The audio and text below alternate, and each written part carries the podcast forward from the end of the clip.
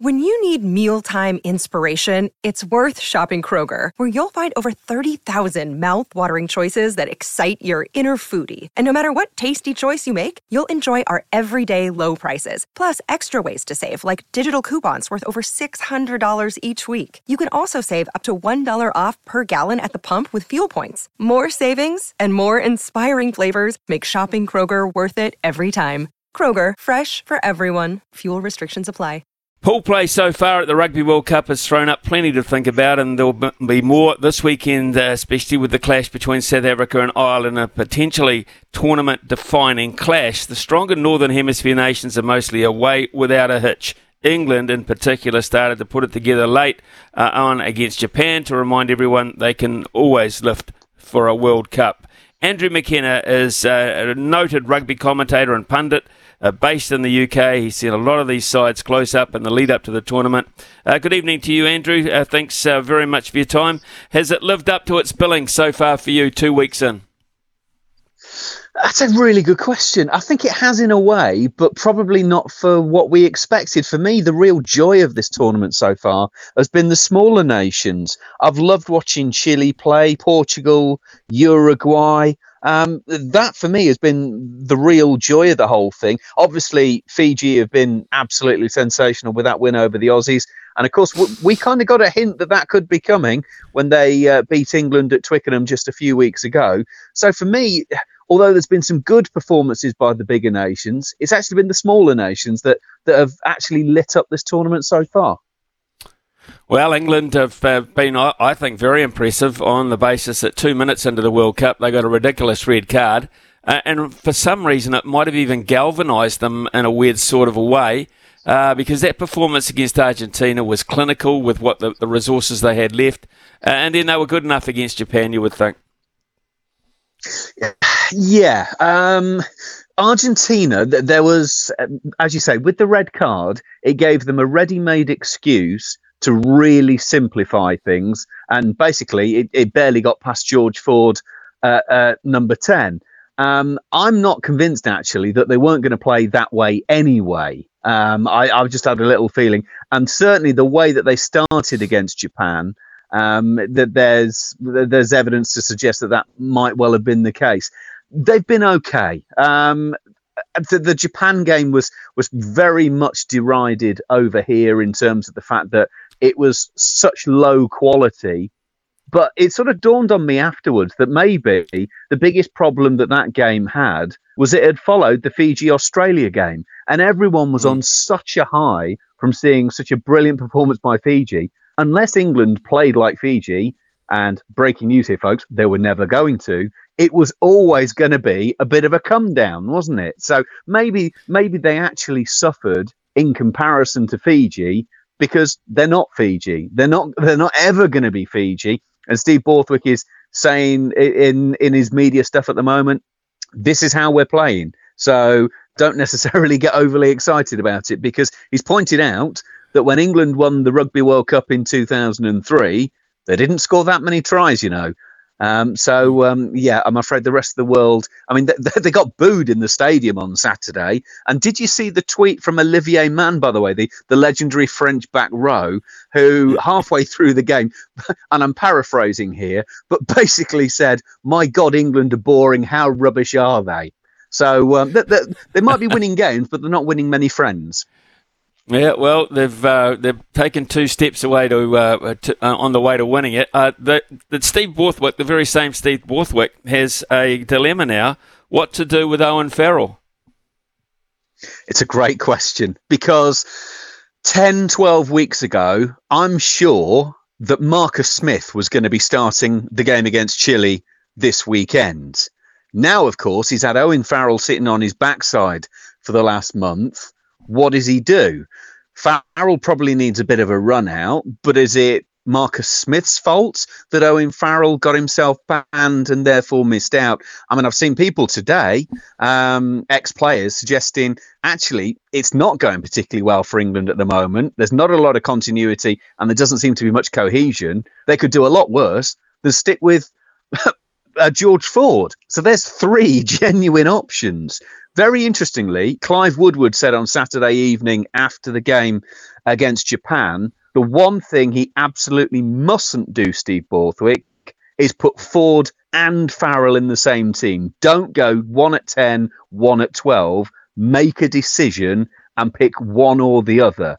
And there aren't many things in this world that I agree with with Sir Clive Woodward, but I would be with him on that one. Make a decision, play it. For me, I would start Marcus Smith. If that was the plan all along, let Marcus Smith have a go and then give Owen Farrell the last 35 minutes or so. Because let's be brutally honest, if England are anything like what they should be, if they are going to be genuine contenders at this tournament, then they should be in a position that they can bring on Owen Farrell for that last 30, 35 minutes. Two weeks uh, into the comp, uh, Andrew, I, I, just wonder. There was a lot of comment about um, the disparity between sides of the draw, etc. Strong pools, weak pools, etc. Is that uh, has that been evident in the way you've been thinking? I mean, what would Scotland be thinking when they've seen some of the results in some of the other pa- uh, uh, pools? Well, absolutely. Yeah, it, it's mentioned almost every single day because at the moment it looks like England and Wales will be the beneficiaries uh, of this. So, you know, they could make it through. Scotland, we highlighted this a, a few weeks ago. The fact that they had that first game against South Africa and then had, what is it, this 10 days or so to get their next game. They don't play till Sunday afternoon French time uh, when they take on Tonga. So they've had an awful long time to sit around, lick their wounds, and, and sort of get themselves ready. Uh, look, they, they, they had a tough pull, absolutely no doubt about it. But do you know what? Did did we did we give Fiji enough credit coming into this tournament um, that actually they were going to beat Australia? You know, we thought they might, but maybe in the northern hemisphere we hadn't seen them close up enough until they went and beat England. So, may, you know, maybe that pool with uh, you know with Fiji in it just just changes things. You know, uh, uh, this this is I I would imagine World Rugby's greatest ambition and what they want more than anything else is to have a World Cup where we don't know who is going to come out of every single pool before we've mm. even kicked a ball. Because let's be brutally honest about it, we've not grown the game enough around the world. It's been the same old teams year in, year out. So from from from that point of view, it's absolutely fantastic if we can get some drama and some tension, and maybe just maybe one of the big hitters misses out again. Well, you guys know Eddie Jones very well. He had a long stint uh, with the, the, England side and left in um, interesting circumstances. Australia said, Yay, we'll sack Dave Rennie. We've got this Eddie Jones. He's our man. He's our man going forward. He's won one out of six, I think, now. Um, what, are you, what are you guys thinking about Eddie Jones and this Australian performance? He's saying, Look, I picked a young side. It's my fault. It's on me.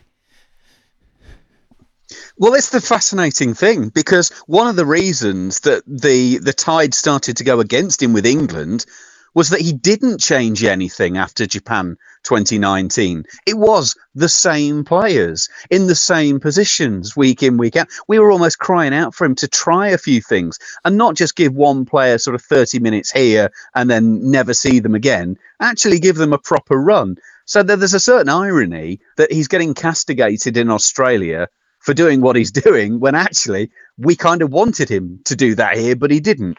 Um, I think there's a slightly different thing at play with with Eddie Jones in Australia at the moment. I mean, when he when he did that press conference at the airport and he came out with that, no, we're going there to win this tournament. We're not thinking about four years down the line. Mm-hmm. He can't have possibly meant that. But I think with 2025 on the horizon, because the British and Irish Lions are touring Australia in 2025.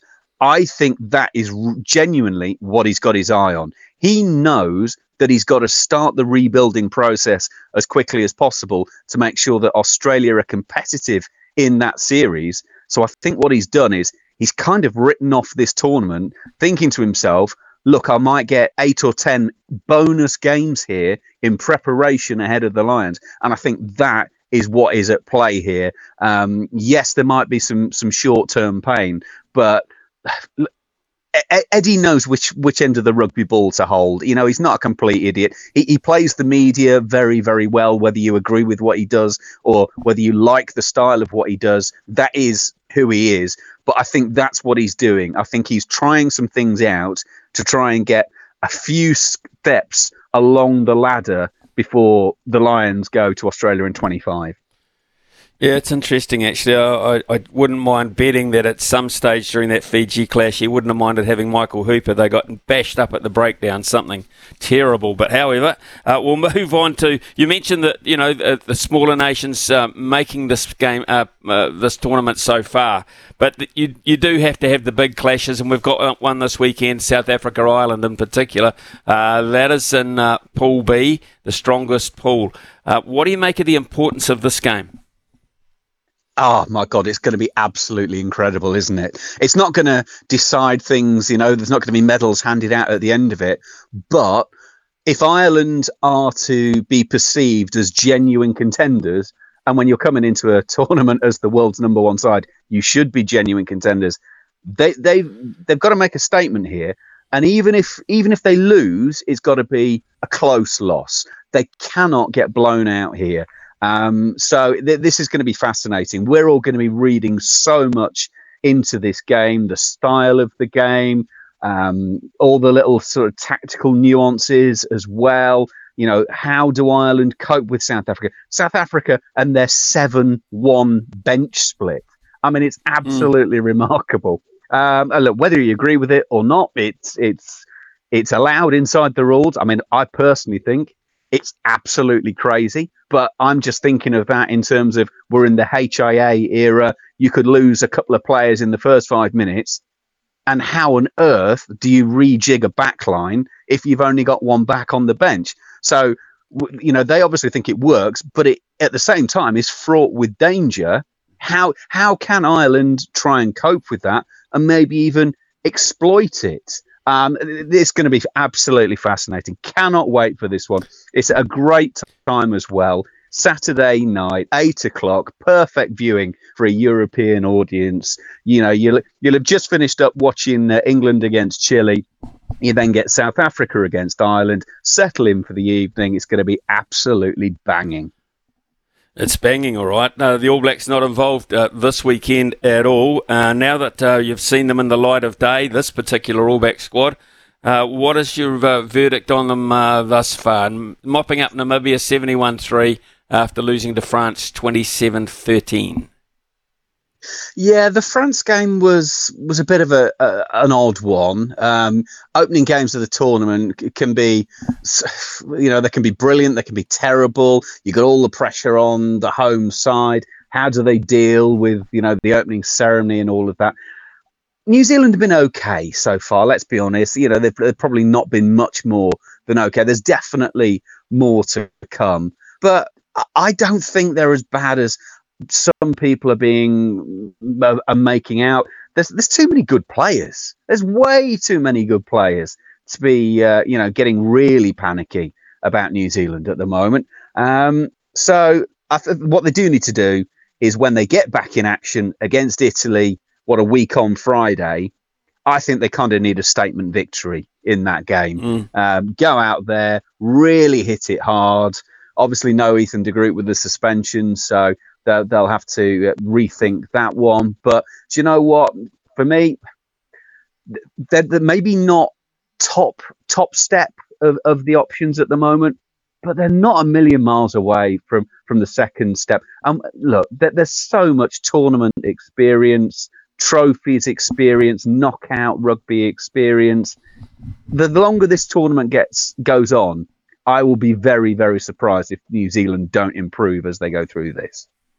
Uh, nice to hear. Absolutely uh, wonderful. Uh, to be fair, we're not thinking that way uh, on mass down here at the moment, as you can understand. But uh, speaking of uh, what they're thinking, what are the French people thinking about their side? Are they saying they're they're handling this occasion, this this pressure of being the expected ones this time around? Yes, an interesting one, isn't it? Because having had that opening game of the tournament win over New Zealand, they then followed it up with a pretty ordinary performance against Uruguay. But I think when you make so many changes, and I could see the logic of making so many changes, get everyone into a match day squad, try and make them feel part of it, you know, you have have everyone on the same page. they made a lot of changes. Now, it's been interesting um, in the fact that some of the teams, if we take England, for example, because their first two games were the two hardest pool games, they've basically put out their best team. We'll now see them rotate against Chile, and there'll probably be some tinkering as well with Samoa, depending what they need to do.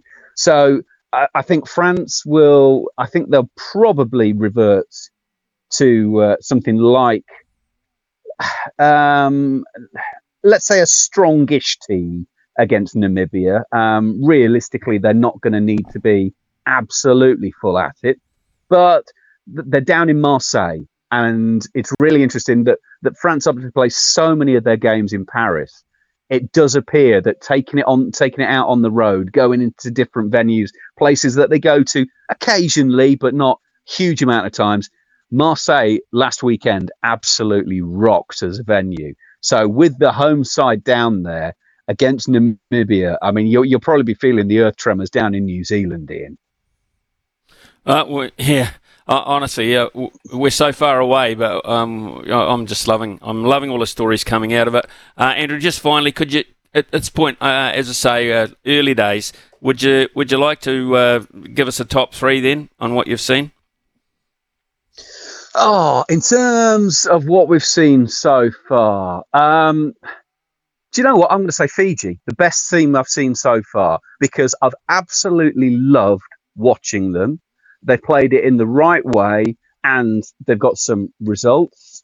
Um, you've got to be impressed with, with France and Ireland. So I'm going to put them joint second. And you know what? I'm going to go back to one of the smaller nations for uh, for my third pick as well because Uruguay. Um, it was just one of the most joyful things I've seen in an awful long time. So maybe maybe I'm I'm rooting for an upset this tournament. That's the only thing I can assume so far. So Fiji, absolutely the stories of the tournament. But do you know what? Portugal, Uruguay, um, Chile, absolutely sensational. More of the same, please, gentlemen. And more of the same from you uh, at some stage in the future for us, uh, Andrew McKenna. Beautifully summed up. Um, we thank you very much for staying up a bit later tonight, and uh, all the very best. We look forward to the clashes this weekend. Thank you. Not a problem at all, in any time. Yeah, cheers, uh, Andrew McKenna there out of uh, the UK.